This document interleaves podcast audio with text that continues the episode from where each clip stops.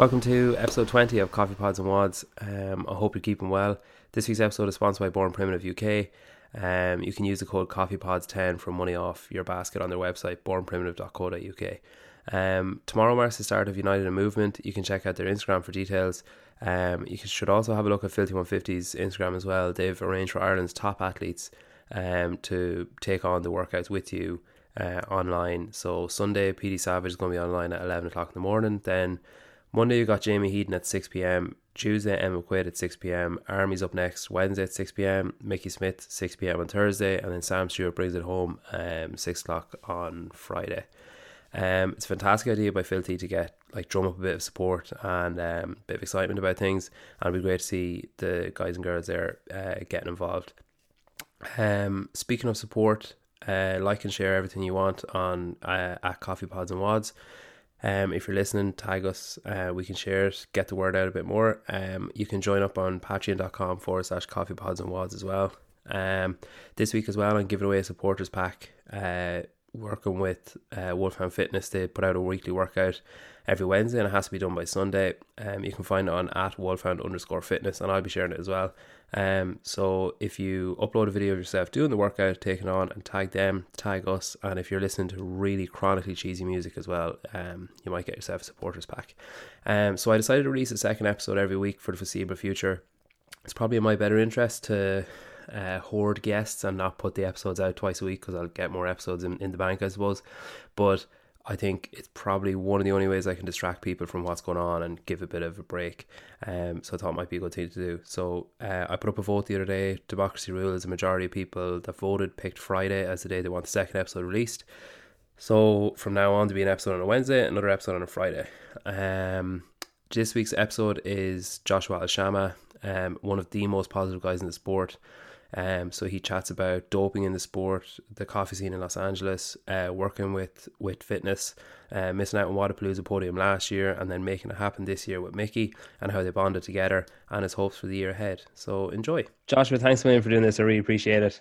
Um, it looks like a much more idyllic quarantine setting that you're in there than what we have here. I see blue skies and grass, and everything just looks perfect it's uh, it's definitely not one to complain about for sure. I mean, quarantine for anyone is going to suck because we're limited on what we can do. But I'm fortunate that I'm in a location that has some nice weather. So yeah. Um, let's start off easy. So, do you drink a lot of coffee? Do I drink a lot of coffee like this one right here that I'm drinking now? Uh, is there? Yes, I do. Have you gotten around much of the LA coffee scene since you moved over? Uh, there's a spot that I love to go to in uh, West Hollywood called Coffee Coffee. Um, really cool local place. I mean, you, I mean, business is great for them during quarantine because you can only fit one person in the cafe anyway. it's so small and the seating's outside, but the coffee that they do is incredible. So I have gone around a little bit, but I'm definitely one of those people. When I find my spot, I'm like, yeah. that's it. I'm going to that same spot. It's hard. It's hard to take that risk of like, oh, well, what if it's shit if I go somewhere else? You know, like I've wasted a coffee that I could have had in coffee coffee, like you know. For for sure. I mean, don't get me wrong. Look, I'm not gonna lie. I'm still one of those guys where I'll, I'll hit up a, a cheeky Starbucks now and then, but it's not it's not my kind of coffee when it comes to real coffee. Yeah, yeah. Um, um would you would you have a, a, a, like a favorite coffee memory then of like a place you were or someone you were with or something that happened maybe while having a coffee?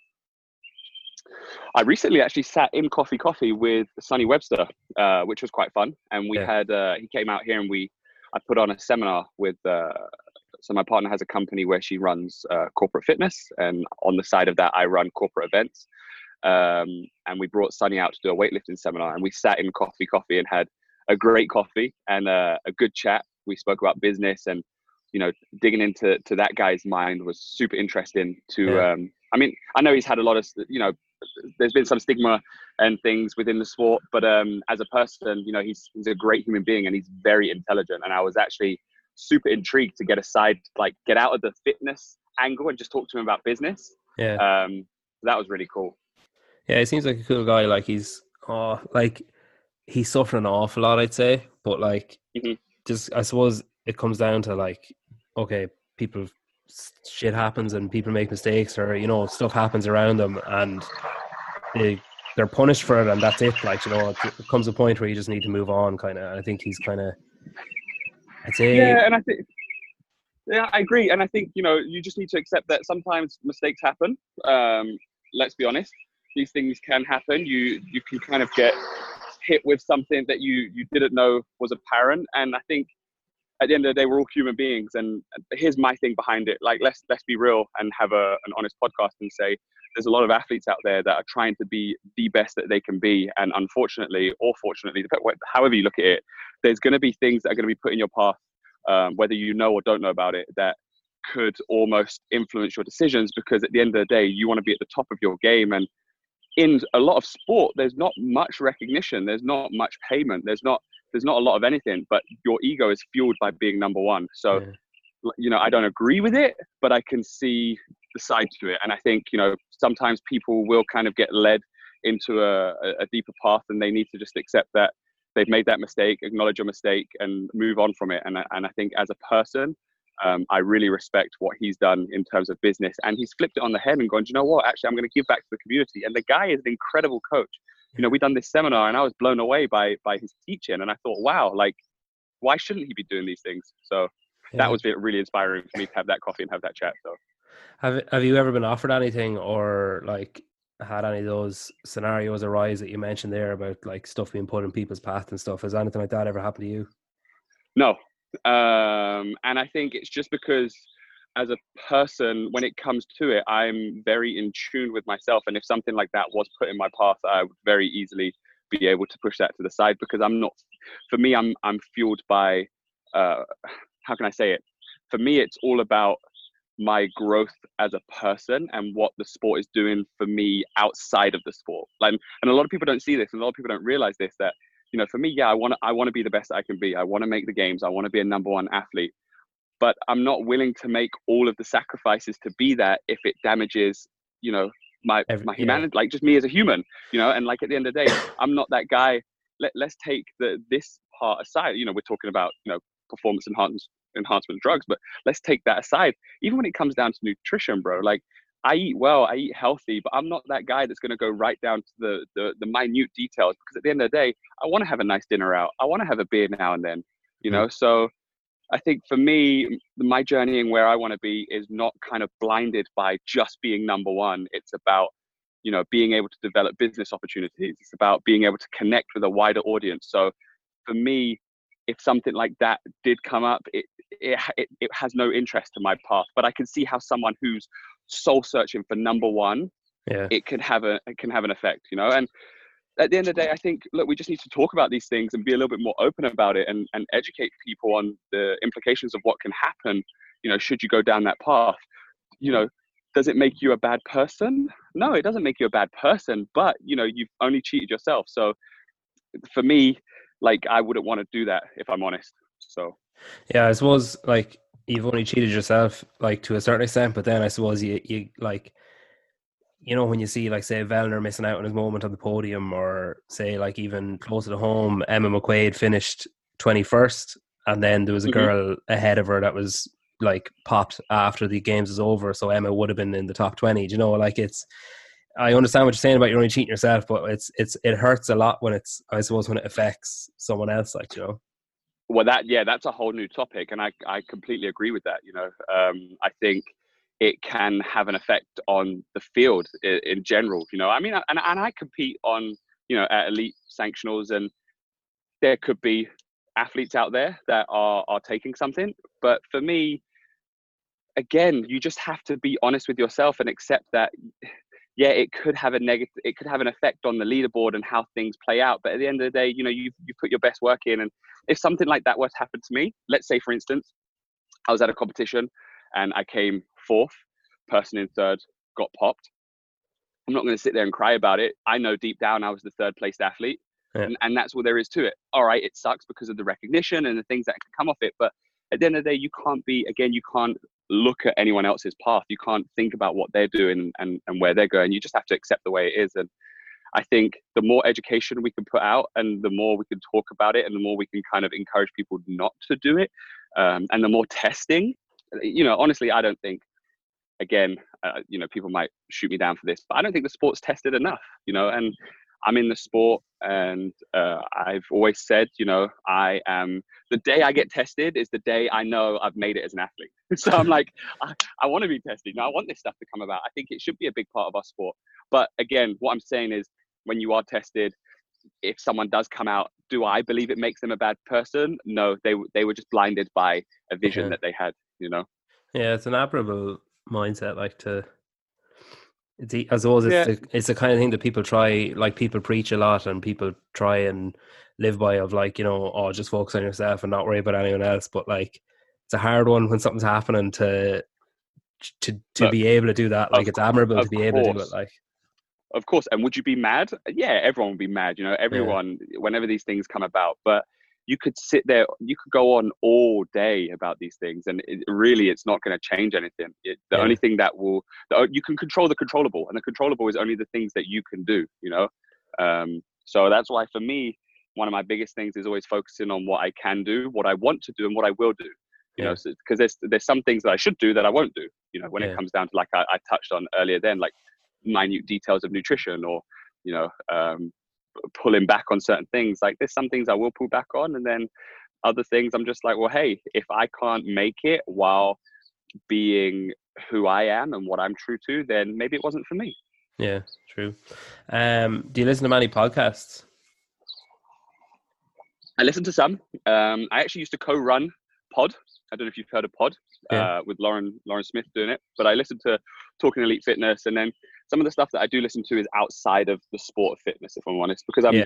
very much engrossed in it. That sometimes it's nice to kind of get outside and listen to like some Joe Rogan or something on a completely different wavelength, you know. Do you see it as a job then? Like, say, obviously you work in, like, you coach and stuff, but do you see, like, say, you're training and you're competing as part of a job as well? 100%. It is now. Uh, as a competitor, I I cut back on. I mean, at one point when I first started in this game, so, like, if we go back to the start, I remember one of the first things I was told was never become a coach to become a competitor. And I said, why? And they said, well, because you're coaching, you're not really fueling the coaching. You can't give the best to people because you're only focused on yourself. And I was like, well, that's not true because actually I can become a competitor. I can learn so many different things from the floor and I can adapt that and change it for my athletes. And I can, you know, even a competitor and a, and a general gym goer the only difference is the fuel to be number one spot, but the fuel to be as good as you can be stays the same. Yeah. Nothing else changes there. So actually, I was like, okay, cool. You say that. Like the people that are telling me that, I was like, fine. Let me try this my way. So I was like, actually, I want to be a competitor. How can I get as much time to train and also use that training to educate others and to be a coach? So I, I actually, one day I, I went into one of my previous jobs. I was a personal shopper I was like, I'm done. That's it. I'm packing it in. And then I booked my first level one and started learning how to coach. And I had some coaching abilities previous to that in, in different sports. I used to dance and stuff. But I was like, fine, I'm going to learn how to coach. And then once I, I learned how to, to coach, it opened up my time to then be able to compete more, to be able to be in the gym and train more, and then to, to coach others. Um, so then for me, sorry, I've got this uh, grass cutter coming back, so I'm about to run. um, so then for me, I was kind of like, well, I'm going to use everything that I can learn on a competition floor to to teach others and adapt it to things that they need. Um, so that's kind of what I did. So I kind of went down the route of being a coach so that I could train more, and then I found that actually to be at the top of my game, to really be able to compete to the best that I can, I had to reduce my coaching hours purely for myself. Um, yeah. And when I did that, competing became a job and it became a job because I found that I was having to put just as much time into my day being a competitor as I did being, you know, a worker or being a coach. Um, the only difference was the emphasis on splitting my uh, myself between helping others and helping myself had to become a little bit more of a focus on myself. But then I also said, well, how can I still encourage others to to keep you know being the best version of themselves? So I use my social media platforms to talk about you know talk about things that are important. Maybe not so much. I don't I don't dig too much into the training side of things. I don't put free programs out and stuff like that just just yet anyway because I believe there's a lot of them already and there's a lot of good ones. But what I can help people with is just understanding that you know I try and express how even as a competitor I am a human being. I still have daily struggles, and I like I like people to see that so they realize that we're all the same. You know, we can all do this, and we we all share and think the same things. Is it true that you're a professional ballerina? I was, yeah. uh, How did that come about? So, I actually started really late. I was about 30, 12 or 13 in school, and one of my buddies, I used to dance at home in my bedroom. Um, I used to listen to MTV Base back in the day. Uh, and I remember when I used to sit behind the TV screen and just watch MTV Base all day and watch the backing dancers and stuff like that. And I used to copy moves in my bedroom. And one of my buddies was like, "You should come to a street dance audition." I was like, "No, I can't do that." Bear in mind, like, so I'm gonna be straight here. The school that I went to, I grew up in Hackney, and the school that I went to, if I'm honest, being white, I was the minority. Um, and I remember like all my buddies, you know, uh, they used to say to me, "Come, come, come, come and do this dance class." And I was like, "Nah, I can't do that. Like, I'm going to stand out like a sore thumb." Anyway, I went. Uh, I got the part. I got into like this hip hop dance crew. Only white kid in the crew. It was amazing. Loved it. And then one of my teachers was like, "You should learn contemporary and ballet." Obviously, being a young kid from Hackney, my first response probably wasn't the best response. Um, and I was very narrow-minded back then. And I was like, "Nah, I can't do that." And then she said, "Well, I tell you what. How about you come and learn this piece with two girls from the older year. You're going to be the only male dancer and you're going to be able to lift and throw around these two girls. And I was like, hell yeah. Okay, cool. Let's do that. And then from there, I kind of just started learning a little bit of contemporary. Then I got a scholarship to a dance school called Laban, which was in London, South London, went there, studied ballet. And then from the ages of 16 to around 19, 20, I, I went professional, short lived, but I did a few few castings, performed on the Brit Awards and stuff like that. And what's um, like? How did you find CrossFit then?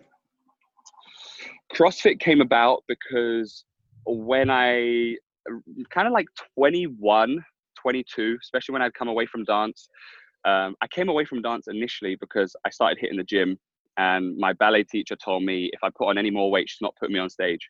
Yeah. And I was like, all right, I, I, won't swear on the podcast, but I said a, a, vulgar word, and I was like, cool, I'm done, I'm out. Like, I, you know, you can't tell a 21 year old boy from Hackney what he can and can't do.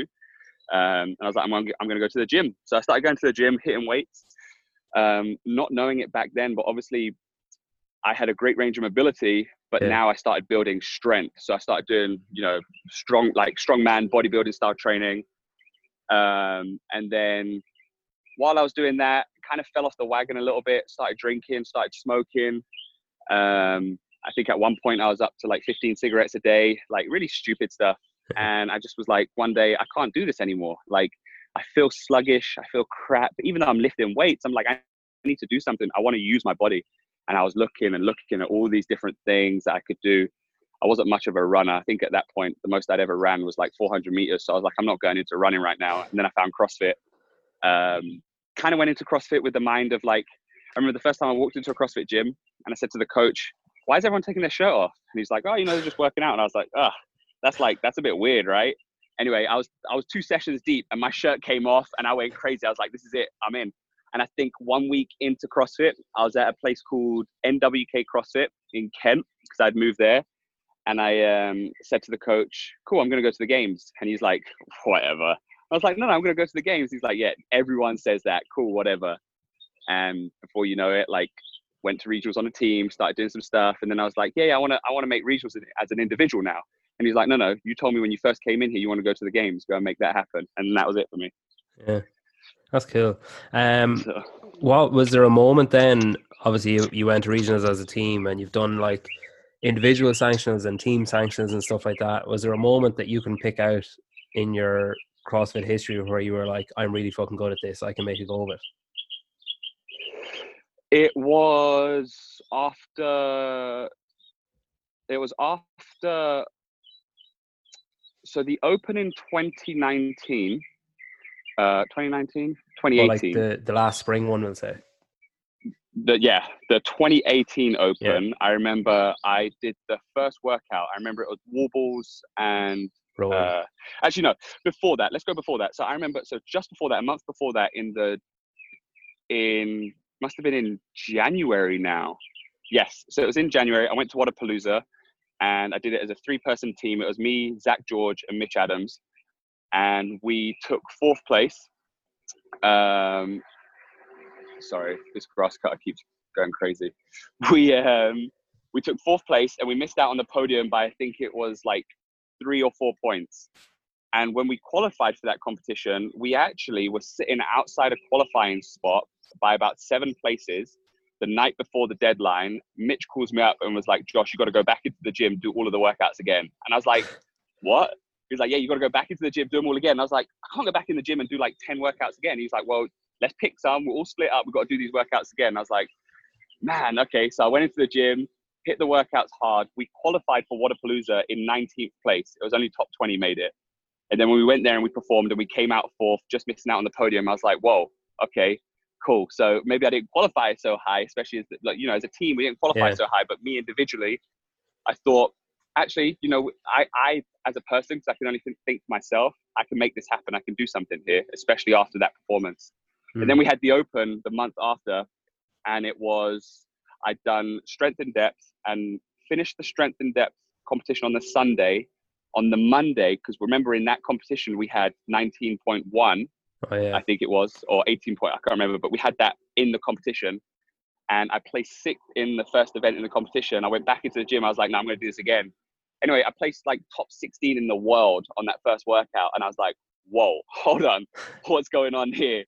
And I think it was then they, they were the kind of defining moments where I was like, actually, you know, I could do something here because even then, you know, I had things that weren't spot on. Nutrition wasn't spot on. Like I was, I was not sleeping that much because I was coaching quite a lot back then yeah. as well. So I was like, there's things that I'm not actually honing in on here, and I'm able to give these kind of performances. So they were the, the changing moments for me. That's cool.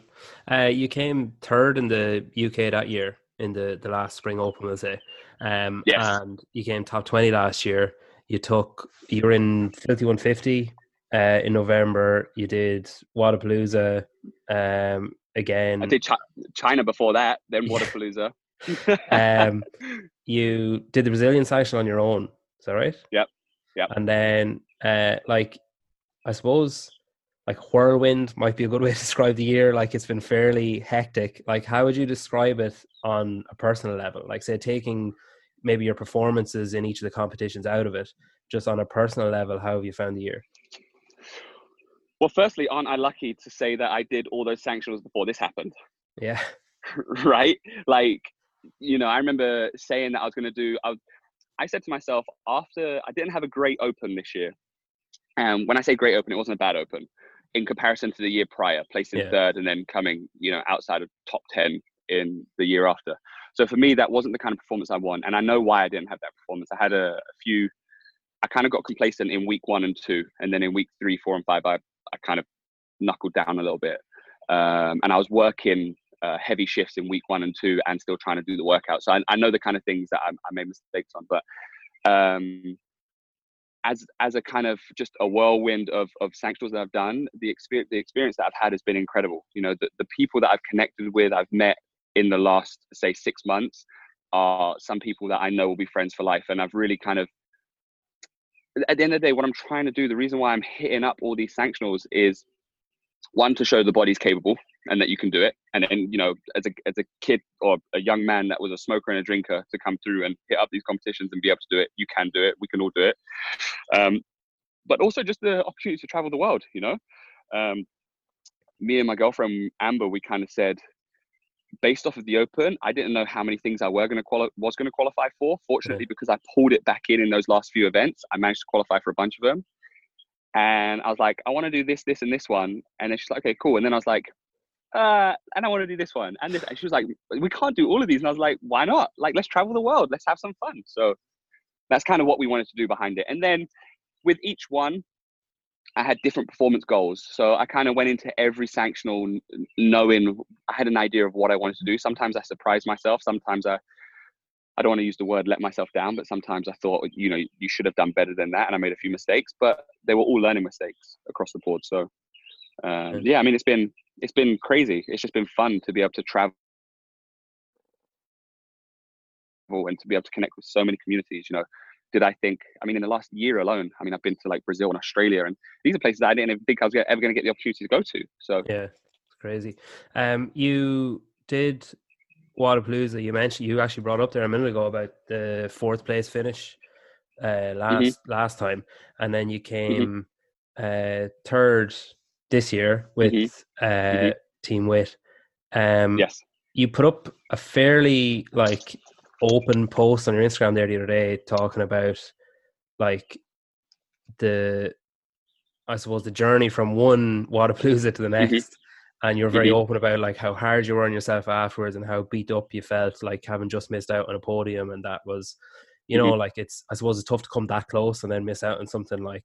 Um, mm-hmm.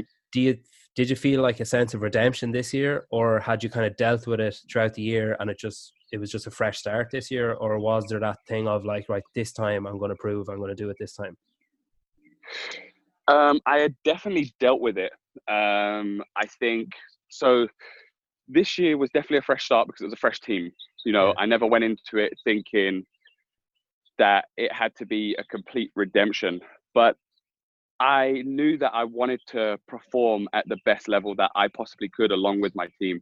When we went into it initially, um, I mean, I'll be straight with you. When we first went into it, we kind of said, let's uh let's make some money right they they opened up a prize pot to like the top eight or top 10 so i was like well let's get in there and let's make some money and take some money away and it was kind of for me i've been fortunate where we have given me opportunities to to build teams um, and i've taken the lead role in building that team like that whole team with sam briggs uh, mickey smith and harry roberts was all put together by me and there was different reasons behind that which we can talk about in a moment but there was different reasons behind the athletes in the team so i was quite fortunate to be able to do that and in my head, I was like, well, if I'm going to build a team, let's see if we can actually build a team that maybe one day we can take to the games. I didn't think that opportunity was going to come this time. Um, so when we went into it, it was funny because we just had a blast. I mean, the first workout that we did together as a team was on the Thursday in the first workout. We hadn't trained yeah. together. Yeah. So and because we just we we knew how each other worked, and I think I was quite strategic on how I planned the team. Um, so I knew that it would come together quite strong, and we just decided to go out there and, and have fun. In terms of it being redemption, yeah, it felt good um, to be on the podium. Felt good to say that we had earned a game spot, but then there was also the, the the other negative to that where we had to decline it. Yeah. So was that was that know, tough? Was that tough for you? Like because obviously Sam is all right, and you know, like I suppose I think the reason the reason you had you talked about on your own Instagram about the reason you had to turn it down was because too many people would need to be replaced basically because they'd already made their their own they've got their own ticket or whatever. So was that tough? Like was there a uh, did you ever feel a thing of like maybe if i beg maybe if i maybe if i ask them really nicely they might go with us i already i i okay so here's here's my thought process. Uh, and i'll be straight about it. Was i upset? Yeah i was upset because you know if any time you you earn a games ticket, you want to be able to say, you don't ever, I didn't expect the first time I earn a games ticket, I'd say no, yeah. right? Especially because I was a team captain and the email came through to my email. I mean, why couldn't they email it to any of the others yeah. so they could make that decision a lot easier? I mean, I was tempted to just click accept and say, guys, yeah. you're in it now. Yeah. But uh, no, um, I knew initially going into it that it was never, we weren't, we weren't going to be able to take it, we weren't going to be able to take it to the games. And, but I knew that it was an opportunity to build a foundation for something that we can have later down the line. Yeah. Um, and I think we really showed that as a team. We came together and, and it was great. Um, I think I remember being, I remember turning to my girlfriend Amber and saying, you know, oh, I've worked so hard, you know, to, to get this. And, you know, it's sad, but I accept it. And she was like, yeah, you have worked hard, but there's people that have been doing this for 10 years, eight yeah. years, six years, and they're only just getting their spots. You've done this for a year. You've decided to go a year for a prof- as a professional and you're already like booking a spot. What's the problem? And I was like, do you know what? You're right. Like completely. There's there's going to be so many more opportunities to make this happen. And I think what's more important to me now is not like I put in the post the other day. I make the games and then what? Right? Yeah. Because honestly, if you're not top five at the games, unless you're business savvy, which I'm trying to be, and working with brands and connecting with various brands and trying to put out a strong brand, a message, personal message, but also a brand message, you're not going to make any money anyway. So let's be real what is it for? It's to fuel my ego. Like i want to get to the games to fuel my ego to say well i've worked this hard i can do it and prove it to myself. But apart from that it doesn't change anything. You know i still have my health. I still have good family around me. I'm still working hard. I'm still meeting with incredible people. If anything sanctionals are more special now because we get to travel the world ac- across the year. Yeah. that one end goal at the games i mean you go to the games and get cut on the first day you're like well you know that was a bit a, a bit shit to be honest. Yeah. so I think like yeah i want to make the games and that's always a focus for me and it will always be a focus and if that the way i explain my vision is the games is like at the tip of my tree but there's many other branches on that journey up and i yeah. would be an idiot not to reach out and grab these opportunities that are coming to me you know so how did you come to work with uh, with then? So i begged them. That was the one time i did beg. Um, i remember when i first started coaching and Wit was a brand. They weren't a gym. And obviously, I remember Wit because when I first started coaching, I was hot on stance socks. I think I had about 100 pairs of stance socks. And I used to grab them Region. from their, their, yeah, there you go. so I was hot on stance. And I remember Wit was selling stance socks in the UK. And I was picking stance up way back when I was coming to America. And then Wit was selling them in the UK. So I was going through Wit for that. And then they decided to to bring in bigger investment to set up a gym and a, and a brand. So what I did was I went down to when the gym opened, I went down to the location, I met with Gus, I trained and I just dropped in, did a session. And I was like, yo, do you have any uh, coaching jobs? And they're like, no, not, not right now. And I was like, okay, cool. I went back next week. Do you have any coaching jobs? no, you were here last week. And I was like, yeah, okay, cool. Went away. And then this just kept going on, kept going on. Then I started becoming friends with the guys. They invited me to a few events. Me and Gus became really good buddies. And Gus was like, you need to be working here. And I was like, yo, I've been asking for months um, and then it kind of just went from there. But my my old man always taught me from a young age. I remember when I went for my first job, and um, I went in, and back then you handed in CVs, and I remember them saying no. And my dad was like, "Go back next week," and I was like, "But they said no." And he was like, "Yeah, but you want them to keep remembering you. Just keep going back." And actually, I remember my first job. They called me up, and they were like, "You're coming in every week. We're sick of it. Come for an interview." And I was like. "Okay." So that's my approach. I mean, I'm not a pest, but I'll definitely be that guy if I want something. I'm gonna keep chasing after it. Yeah. Um, how did you how did you become the captain of the team then for Wodapalooza? So you well you had I suppose you did filthy first with uh like I suppose kind of a mix of team with team battle cancer, wasn't it? Yeah, so actually, uh, Filthy was purely Team Battle Cancer. Okay. Um, we were we were represented by WIT because prior to that they were about to sign their deal, the Battle Cancer and WIT deal. So they've since done that, but that was kind of on the on the cusp. So we were teaming up that way, and it was always a great fit for me because anything that allows me to continue working with WIT is super beneficial. Um, so we did that first. That team was actually my girlfriend was on the team. Uh, we had Scott Britz and we had Nell. Nell was also on the team. A little bit of info behind the team. One of the reasons why I wanted to get into this team was uh, a couple months prior, um, and I won't go into it too much because it, it'll get a bit heavy, but my girlfriend lost her father to cancer. Okay. And we, we, um, I really wanted to do something with my girlfriend.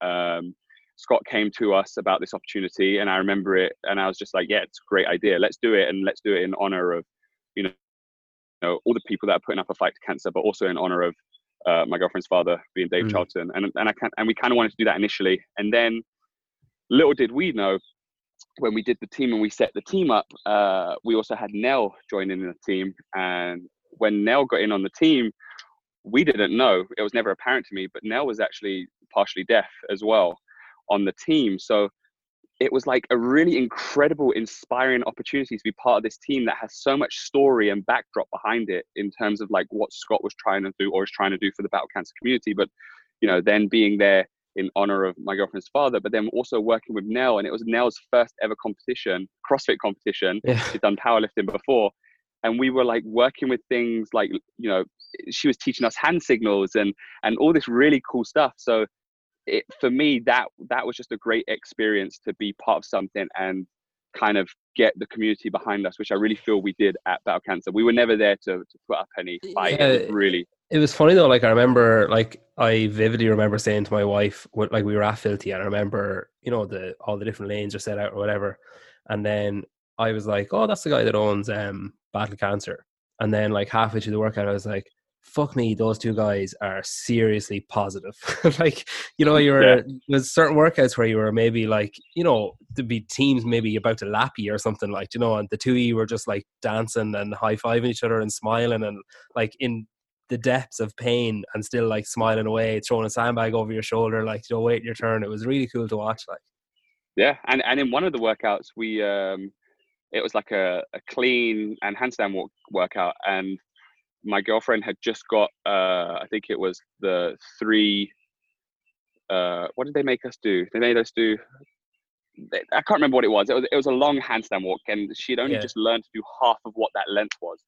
So the likelihood of her actually making that handstand walk was very slim. But I remember we were there for a good eight minutes, and she did not give up, and yeah. everyone got behind her. And like that for me, it really brought back why I started in this sport. You know, the camaraderie and the the ability to kind of just get behind people and push them out of their comfort zone. So, you know, that that was an incredible comp for that reason.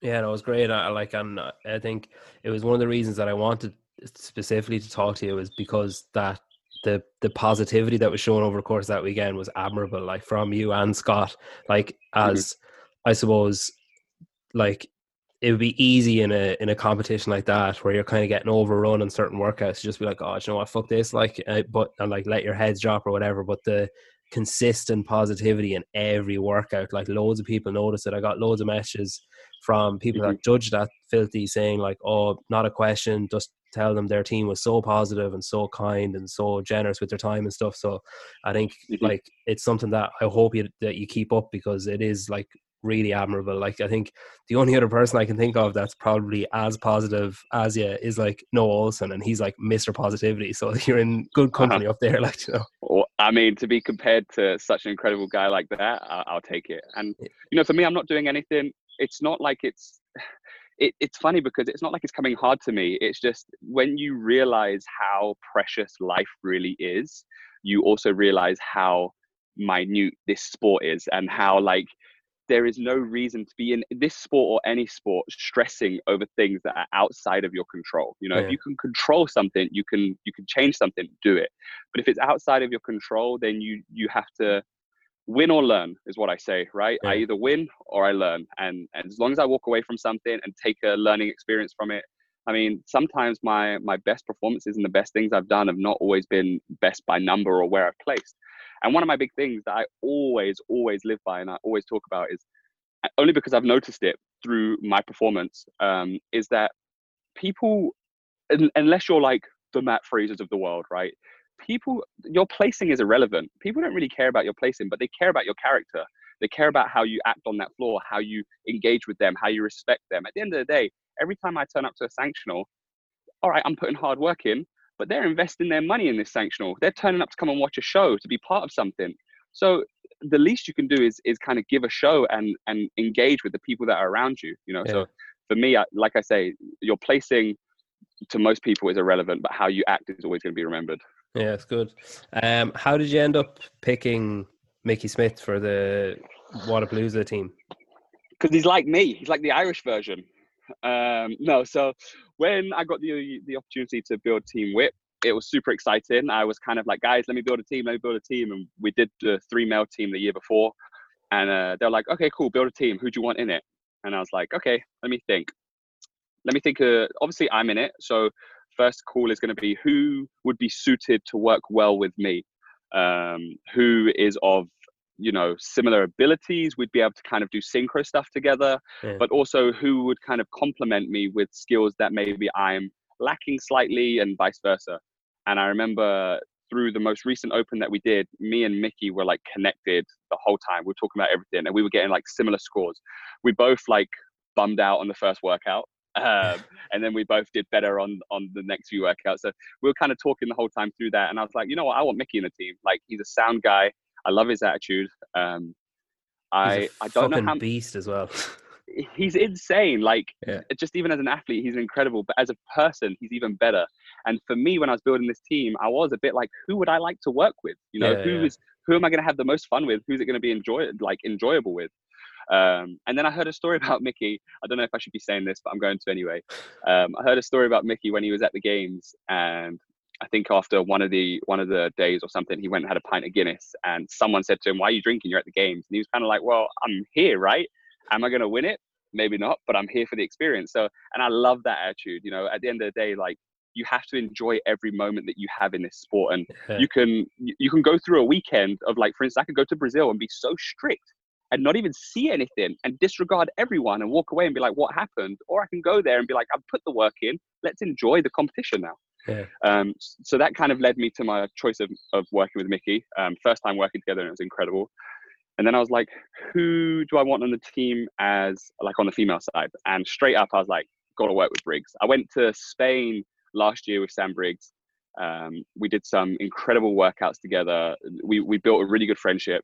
Um, on a side note, we did a 100k bike ride in the mountains in Spain. I like sidetracking a little bit.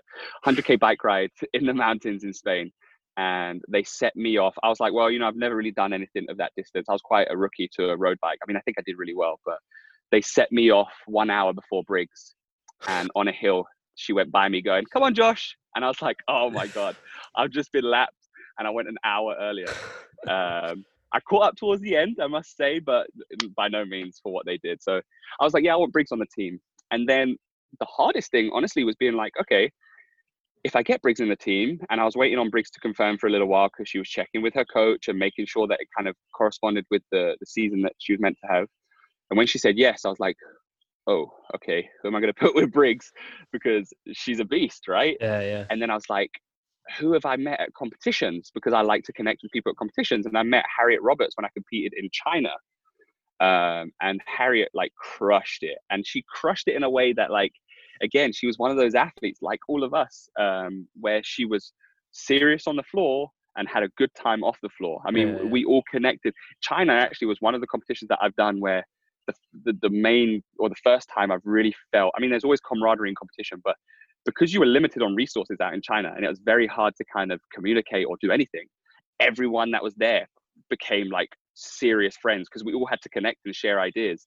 And I remember Harriet competed and I thought she was exceptional and, and I knew she was a good swimmer and a good, you know, she could move, she could move a barbell. And I was like, she'll be able to keep up and, and put in the work with Briggs. So that's kind of how the team came about. And then little did I know that we would all connect in, in such a great way. I mean, even before we did events, there was everyone showed a real sense of vulnerability in terms of if there was something they weren't able to do at the best of their ability, everyone was honest about it. If there was something they could really take away and do, they were honest about it. I mean, I think one workout had uh, heavy dumbbell thrusters and rope climbs, and I was like, Mickey, I'm not going to get up that rope that quick. And he's like, Well, I've got those all day, but I can't thruster as fast. So I was like, Well, I've got those all day. So, and it just really worked. Yeah. Um, so that's how the team came about. And then, you know, little did I know we'd have such uh, such a great great vibe with each other. A fun story on that team actually. I met um, I met uh, Harriet again after China um, in Miami, and she had food poisoning. And that first morning we were together, I woke up at 7 a.m. and she was sprawled up on the toilet floor, like throwing up and everything. And that was like one day, uh, two days before competition, essentially. And she still came through and, and did incredible. Yeah, I'm starting to think maybe that, that might have something to do with Mickey Smith because he was on a team at Strength in Depth with Emma McQuaid, and she was really sick. yeah. Was he like spiking so another... his female teammates? Well, he wasn't even there at that point. He hadn't even turned up, so I don't know what he did. But there was something. That was just to build up an alibi. Where... He just came late to build an alibi. That's all. Uh, exactly. Exactly. Um, with your positivity then and your mindset, like, is that? Do you find that? Have you always been like that, or have have you kind of cultivated it over time? Like,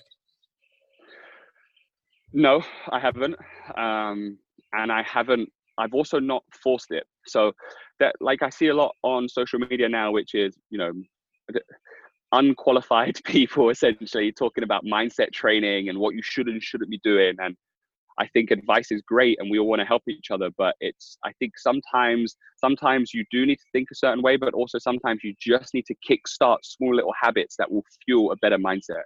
And what I mean by that is like I said, I used to smoke, I used to drink, I used to party. I, I wasn't as physically fit as I am now. And back then when I was doing that, that's what was fueling my bad mindset, right? And I was I was feeling down. I've never been through, and I'm going to be honest because I know some people talk about depression and stuff like that. I don't really feel like I've ever been through a point of depression, um, so I don't want to falsely categorize any of my feelings with that.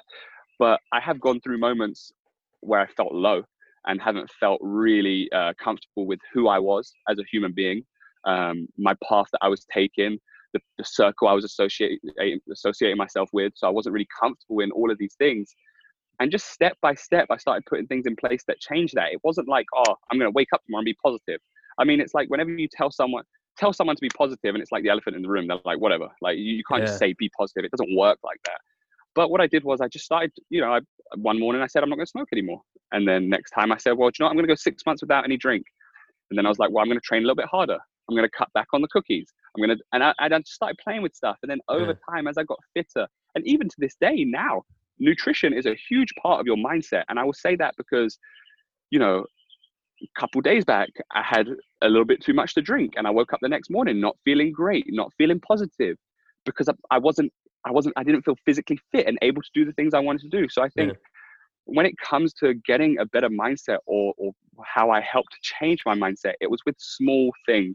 Like I didn't I didn't clean up my nutrition before I I worked hard. I actually worked hard and was like, yo, you're working this hard. And then you're eating like burgers three nights a week and pizza. Like, why are you doing this? Cut back on some of that. And I was like, cool, I'll cut back. And then piece by piece, it all starts falling into place. So it's really just that 1% over time, like becomes 2%, yeah. becomes 3%. Yeah. Exactly. Look, it's everyone knows this, right? If you wake up one morning, and you're like, I'm going cold turkey on everything, and I'm going to train as hard as I can. Chances are you're probably going to get injured because your body's not used to it. Then you're going to get more negative because now you're injured, right? I think it's it really is just it's a patient process, you know. I heard I actually I, heard a really good one on the radio the other day. Someone was talking about I think they were talking about saving money, but like it applies to this as well. Of like, uh, it's a fucking weird analogy, but they were like, if you're if you want to cook a frog, if you throw a frog into boiling hot water, it'll hop back out. But if you slowly mm. increase the heat in a pot of water with the frog in it, the frog won't realize the water's getting hotter. So it's that thing of like change everything and the frog's going to jump out. But if you change little bit, little bit, little bit, it'll be cooked before it realizes what's going on. Like it's a I mean, I, strategy, but I, lo- I love I love where you've gone with that. I don't. I mean, I'm I'm worried about the first person that tried that on a frog. to be honest with you, yeah. but yeah, completely, completely. It, it has to be small steps, and even like as a mindset thing, like don't don't wake up in the morning and just be like, oh, be positive. Yeah, everyone could say that, but just wake up in the morning and do something different. Wake up and make your bed. Wake up and clean your house. Do just do something. Be active. Like activity changes mindset completely. I stand by that. You know, there, there could be some uh, professional out there. I'm not professional. Again, I'm not gonna I'm not gonna claim that. There could be a professional out there and go, Josh, you're talking bullshit. But from what I've learned and experienced, activity and doing things has changed my mindset. My mindset didn't change instantly.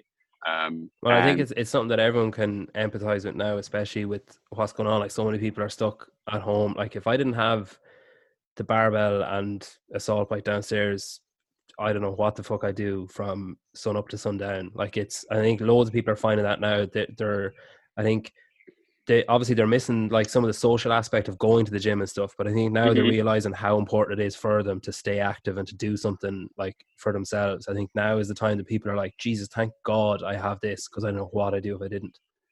And even then be honest with me now how often do you wake up and think well do i really want to go downstairs in my house and do this workout? Oh literally every fucking day but i still do it and then how good do you feel afterwards? Yeah yeah that's it. That's so, so, so that's what it is. It's, it's just taking these things and sometimes you're going to wake like even me i wake up now and i'm like like it's a little bit different where i am at this point in time like the location i'm at because the outside area is so close and that really motivates me being outside and having some nice weather but you know i i remember when this whole covid-19 thing first came into effect and um, I put some little jokey things out on my Instagram being like, oh, no fist bumps. Like, how am I going to survive with that? And someone basically hit me up and was like, you're an asshole. Stop doing it. And I was like, whoa, I'm not saying I'm doing it, but like for me, I struggle without social interaction. Mm. I'm not the kind of person that's going to be going out with people all the time, but being in the gym, having that kind of vibe with your friends and that energy is a really big part of me and who I am. And I found just cutting that cold turkey and training at home really hard. Like even now, it's only say, let's say I'm doing a 40 minute slugger of a workout on the bike and ski. I'll get 20 minutes in and be like, okay, cool, I'm ready, let's go. But that first 20 minutes, it's me constantly talking to myself. And, and that's a key point right there. And I always say, stop listening to yourself and start talking to yourself. Stop listening to those bad thoughts and start telling yourself what to do. Yeah. Um, do like walk me through okay, I know things are probably a little bit different now with what's going on, but like walk me through your average week of training then. Is it a mixture of like strength gymnastics lifting cardio every day or do you kind of have specific things on specific days that you work on? So for me the last six months i haven't had an off season right? Because i've been competing so much. So there hasn't been i haven't had the ability to have training sessions where i focus on one thing. Yeah. i haven't been able to go into the gym and be like right i mean don't get me wrong i still have a little bit of a strength session or but like certain things that I should have been working on, I haven't been able to because I have to kind of just stay ready the whole time. And you know, you do a competition, that competition, it might be a three day comp, but it takes a week out of you and, and yeah. whatnot. But an average day for me um, tends to be 30 to 60 minutes in the morning of cardio based work. Um, EMOMs working with bikes, ski, row, double unders, um, some lower skill work, but you know, higher heart rate. Then in the afternoon, it will be a combination of strength elements and gymnastic elements. Um, I came away from a competition last year when I did down under, and my gymnastic work was a little bit weak, but I managed to clean and jerk 167 kilos. So my coach was like, right, no strength, just gymnastics. So that I was going to say, like, do, do, you like do you earmark weaknesses at sanctionals and competitions and stuff, or do you like trust the process for the entire season and then afterwards be reactive to stuff? Like, say that like if you're at a competition, there's a shit ton of chest to bars and you broke them up when the guy in the lane beside you didn't, or that kind of thing. Is it hard not to be reactive and be like, right, I just need to do a shit ton of chest to bars? Uh, yeah, and for the most case, I am reactive as long as I'm honest with myself. If I couldn't do those chest to bars because I was pre-fatigued from the weekend before me, that's different to whether uh, it was a fresh, yeah. like fresh event and I was feeling great and I still messed up. So um, and on the flip side, you can also surprise yourself in competition. I remember in Strength in Depth this year, and it had a 75 toes to bar or something like that. And I was like, whoa, I'm going to struggle here. And I came out in front and I broke them up into sixes. I did sixes the whole way through. People yeah. were doing big sets. Um, but yeah, I, I, do benchmark off of competitions. They're my learning ground, right? They're my, they're my, competition is my, also my experimental ground. And um, I will sometimes go in with a game plan, uh, more so now I kind of stick to my game plan. But before, I would go in with a game plan and kind of push past that game plan and, and try something new. Um, and I'm still doing that to some degree, and that's how I learn. You know, the only difference is now with a lot of the sanctionals pre-releasing their workouts, I'm able to really get a gauge on what I'm doing. Yeah. But but even to that point, like when I did Strength in Depth, every single workout in the competition, I took at least a minute off my practice times yeah. because I, I, you push that you have that little bit of adrenaline, edge, you know, yeah, adrenaline, yeah. So I um, but I I definitely use them as benchmarks. If I go into a competition and I honestly feel like I did a skill and that skill was lacking, I'll come out of that competition, hit up my coach, who's uh, Stephen Fawcett for JST. I'll hit him up and be like, look, this is what I'm feeling. This is what went wrong. And I'm honest with myself as well. Sometimes uh, a lot of athletes look for their look to their coach to be told exactly what to do. Yeah, I want to be told what to do, but I'm not stupid. If I sandbag something because I'm a complete douche on the floor and I just my my head goes, then I know that's me, right? Mm. But if if I'm lacking some sort of ability, then we we can work on that. And how long have you been with JST?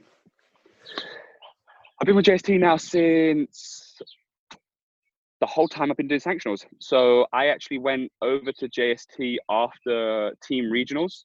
Um, I saw Steve in the warm up area working with his athletes, and I was like, "Yep, he needs to be my coach." And I remember messaging him and him being like, "Well, I can give you to to one of my coaches because he was quite busy at the time." And I was like, "Nope, tell me your price i'm paying you i was like i saw the way you worked with your athletes i want to be with you and then we developed a relationship over time and i did some work for them i also coached for them but now i'm just purely working with with steve so. Yeah, but it's cool as well as was for say for someone with your aspirations to know that he's done it, he's been there and he's like, you know, he's been to the games and he's performed at the games and like it must give an extra element of like, yeah, okay, just shut up and listen to him because he knows what he's talking about as well, like you know.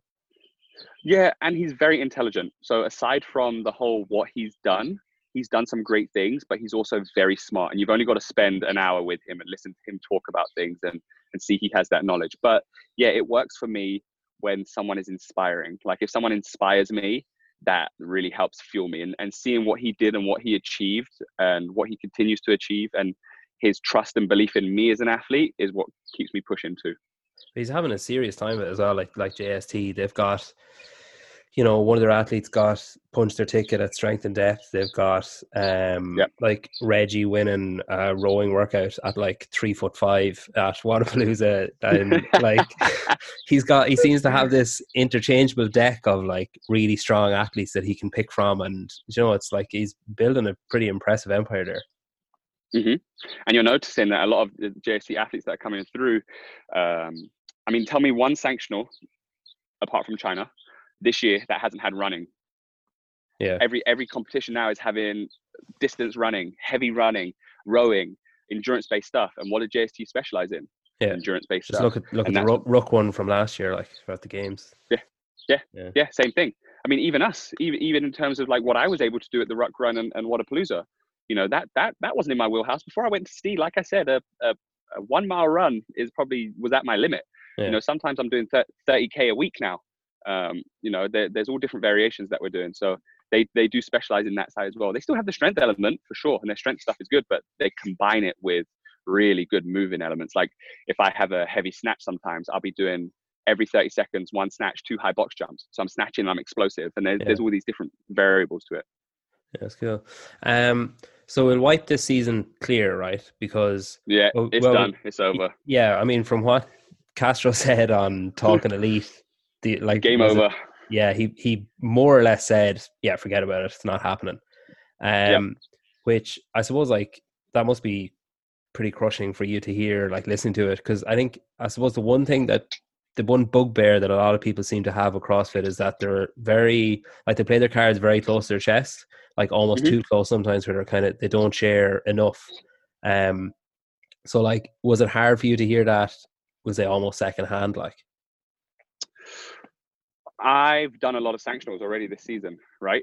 So it, it's given me an it's given me an off season now, essentially, yeah. right? And that's the way I look at it, and that's how I have to look at it. I can't get bummed out by it. I had more competition opportunities. Um, I had some competitions that I was working with very closely um, to to gain spots. I was I had already I was already meant to be doing the West Coast Classic as well.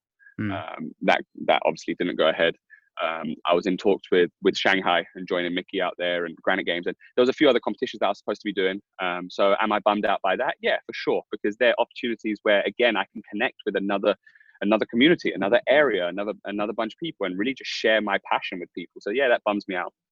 Um, what I am most bummed out by is the fact that the games have been cancelled or potentially yeah, potentially yeah. been cancelled. It sounded like it anyway, yeah it's it sounded like that, right? And that that kind of bummed me out seeing that. Um, and the reason that bummed me out is not because of me personally, and this is where I'm going to kind of open up a little bit. But I've seen a lot of athletes that have worked really hard to get to the games this year. Um, a great buddy of mine, Adam Davison, who I competed with in Brazil, we had some great chats out there, and I saw how hard he worked. Um, and if that is the case, I feel real sorry for him for not to go ahead on the flip side of that, if the games were to come about next year and take those athletes through, it gives them more opportunity to sharpen the blade, right, and get ready. But there was also a comment that Castro ended. Um, I don't know if you heard it, but he mentioned if it were up to him, which not all the decisions are, but if it were up to him, he wouldn't be against the idea of um, of scrapping it all together and starting again. And I think he compared that to like the NFL or any of those major league sports, but those major league sports are also paying all of their athletes and they're earning a living. That's not happening in our sport. And yeah. if you're giving up your life to be on that floor to potentially gain other opportunities elsewhere and you get that scrap from you after hard work, well, that I mean for me that doesn't sit very well. And I and I feel sorry for the athletes in in that regard.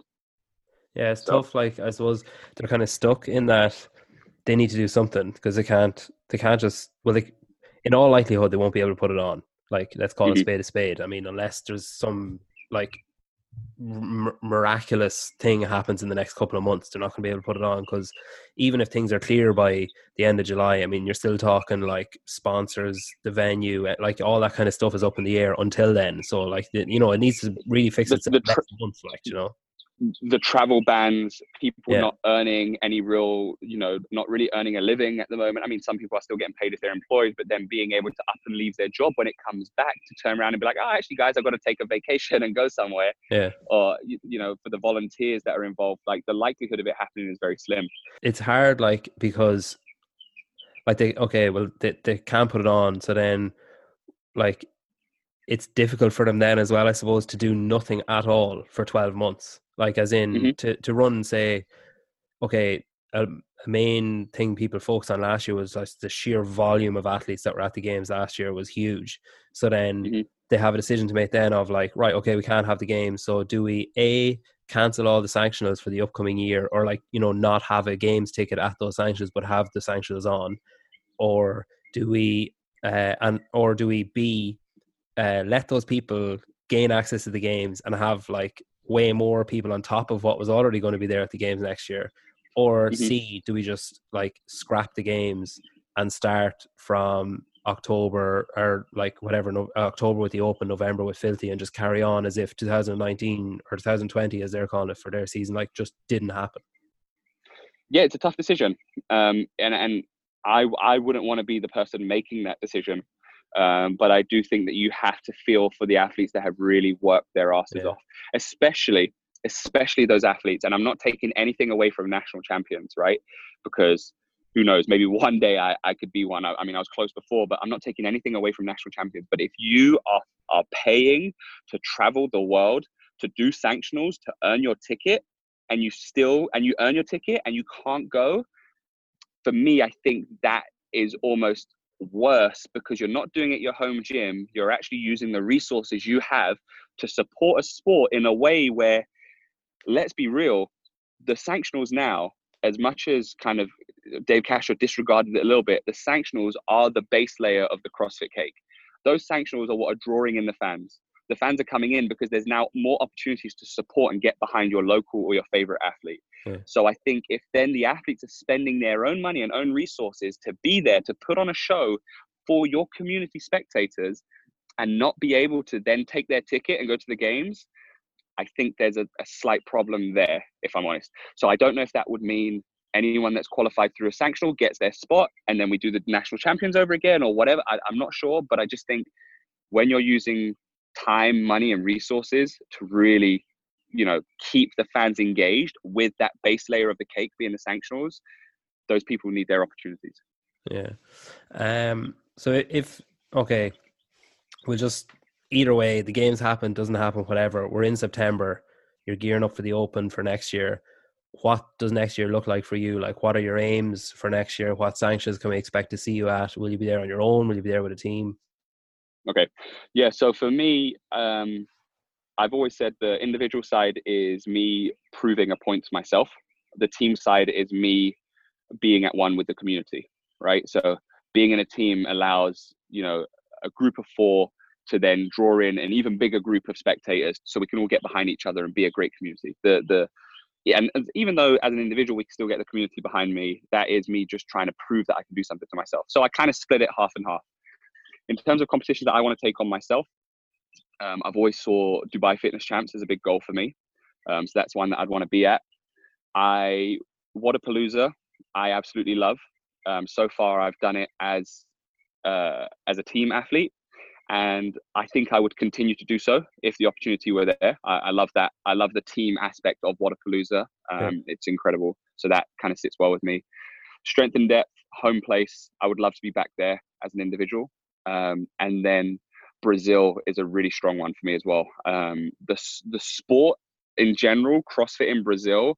Anyone that gets the opportunity to go and compete there, do it because the fans will get behind you like no other. It's, I mean, it's just incredible.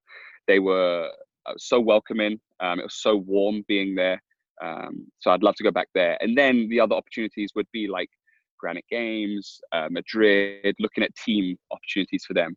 Because I'm going to be honest, everyone wants to earn a living in the sport, right? And there are some competitions now that are putting up pretty big prize pockets yeah. for teams because they want to make the team part of this even bigger because you can draw in a nation you take a british team you can take a you know you yeah. can draw people into that so i want to be part of that too um, so it will it will definitely be another busy season. Um, it's funny because me and my girlfriend were like, well, let's pick three, and then I'm like looking at it, and I've got like seven on the list, and she's like, oh, for Christ's sake. I hope you're keeping your air miles. Oh, oh yeah, for sure. I mean, that's what we do. And we we actually managed to to rack up uh, some air miles, so we got to go to Brazil business class. It was the first time I've ever done that, and it was it was incredible. So yeah, um, I usually finish up with like a quick fire, like this or that kind of um, quick fire round, and then like a couple of more uh, think time questions at the end. Then, um, okay. Snatch or clean? Oh, snatch now. Uh, Americano or flat white? Flat white. Uh, coaching or being coached? Coaching. Running or rowing? Rowing. Uh, chipper or sprint? Chipper. Um, first thing that you put into your gear bag every time?